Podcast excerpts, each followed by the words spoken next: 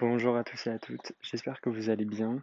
Aujourd'hui, je voulais reprendre les podcasts et pour ça, je me suis posé dans un parc. Je vais essayer de tenir un rythme de un à 2 podcasts par semaine en vous parlant de différents sujets, un peu, peu importe que ce soit en termes de performance sportive, en termes de santé, d'alimentation ou tout simplement d'actualité ou de lecture que je peux avoir.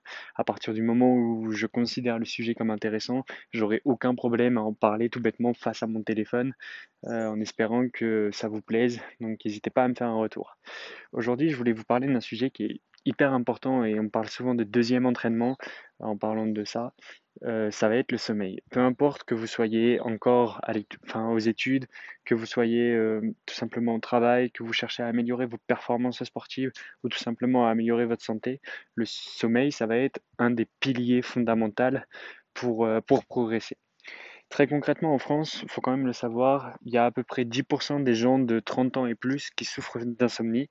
Donc euh, peu importe hein, que l'insomnie soit liée tout simplement à un mauvais rythme de vie ou euh, à un stress euh, lié au travail, peu importe. Ça va être compliqué d'être performant au travail ou à la salle de sport si on n'a pas un sommeil qualitatif et quantitatif. Alors en termes de quantité, en général, les recommandations sanitaires, ça va être entre 7h et 9h.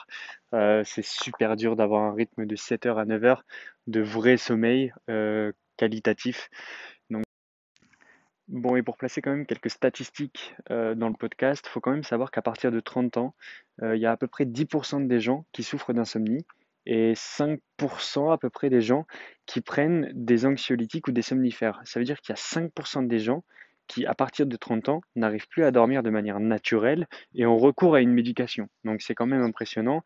Et après, selon l'étude, bon, elle a été menée dans les années 2000, donc on peut peut-être la remettre en question et se dire que c'est pire aujourd'hui avec euh, l'augmentation de la charge de travail, euh, le Covid et bah, en fait le, contexte de crise sanitaire qui augmente en fait le stress euh, et qui crée des troubles du sommeil, il y a énormément de facteurs qui font que c'est sûrement plus grave que cette étude, mais euh, à peu près 50% des gens de plus de 50 ans ont des troubles du sommeil et 30% qui ont recours à une médication.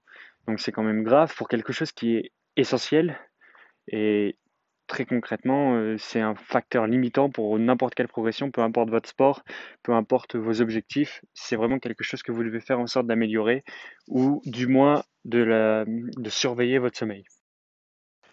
Et pour remettre ça en fait dans un contexte de performance sportive, je vais prendre mon exemple parce que c'est relativement concret et c'est plus simple à comprendre. Euh, ça fait à peu près allez, deux mois où je stagne à la salle de sport, mes performances sportives euh, stagnent euh, en termes de charge, ou lorsque je vais courir pour mes footings, j'ai plus de mal à maintenir la même cadence, ou alors j'ai plus de mal à la natation, à nager la même distance ou du moins j'arrive pas à en faire plus ou à aller plus vite.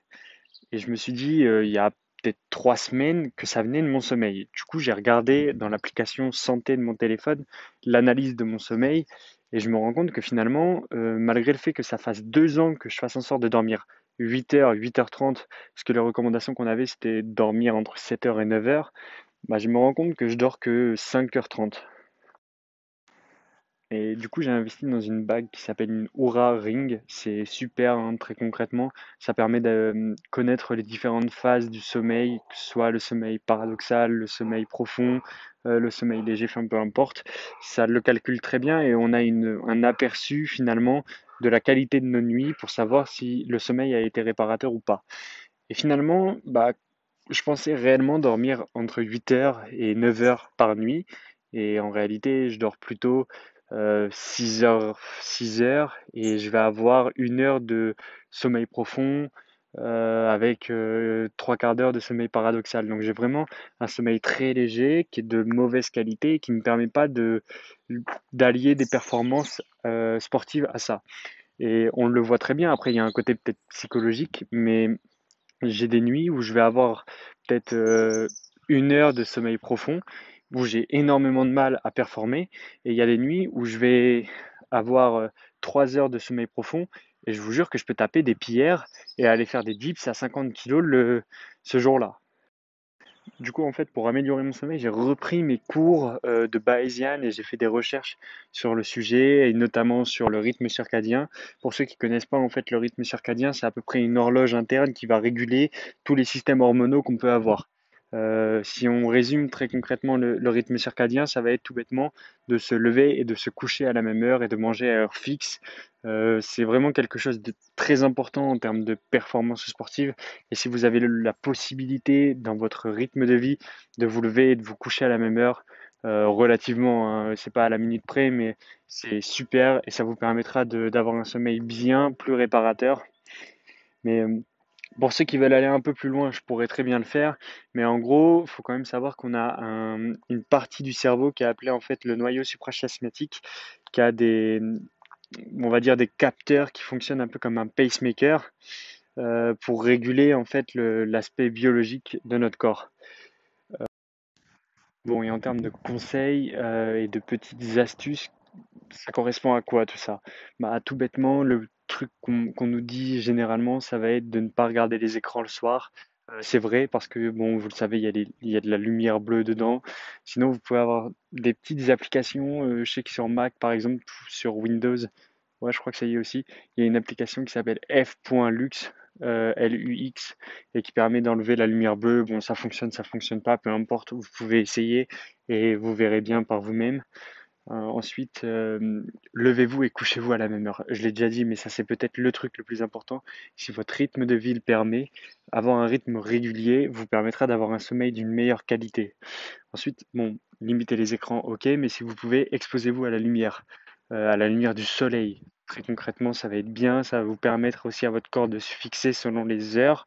Euh, c'est-à-dire que si vous vous exposez au coucher de soleil, il faut savoir que le coucher de soleil va, au contraire du lever, euh, avoir une quantité supérieure de lumière rouge, de red light, qui dit en fait à votre corps et qui lui permet de balancer au niveau hormonal des hormones qui vous permettent de dormir. Très concrètement, ça correspond à peu près à ça. Donc, limitez les écrans, dormez-vous, enfin, levez-vous et couchez-vous à la même heure. Euh, faites attention à ce que vous mangez le soir, ça va avoir un aspect très important. Moi, c'était mon plus gros problème, c'est que je mangeais beaucoup en termes de quantité, mais de légumes, euh, parce que j'avais très faim le soir. Et finalement, ça fonctionne pas vraiment parce que les légumes c'est riche en eau et ça me faisait me lever pour aller aux toilettes et c'est assez chiant, ça vous nique complètement votre nuit hein, pour rester politiquement correct. Euh, voilà, donc faites attention à ce que vous mangez le soir. Euh, si c'est possible, adaptez la température de votre chambre. Euh, entre 19 et 21 degrés. Bon, 19 c'est sûrement trop bas pour certains frileux et 21 c'est peut-être trop chaud pour d'autres. peu importe, mais adaptez la température de votre chambre. Si vous pouvez, prenez une douche à température ambiante. Alors ça, c'est le conseil que vous entendrez peut-être jamais. C'est soit on vous dit prenez une douche froide le matin ou le soir, soit on vous dit prenez une douche chaude. Euh, très concrètement, moi, ce que je vais vous conseiller, c'est plus prenez une douche à température ambiante, euh, sachant qu'on est une espèce qui est homéotherme, euh, comme le dit très bien Will Janssen. et c'est hyper important pour notre corps de maintenir sa température. Très concrètement, si on est à 10-39, on est en hyperthermie et là, bah voilà, on a de la fièvre, on n'est pas bien. Mais si on est à 34 ou on est en hypothermie, on est tout aussi mal que si on était à 39-40. Il faut quand même le savoir.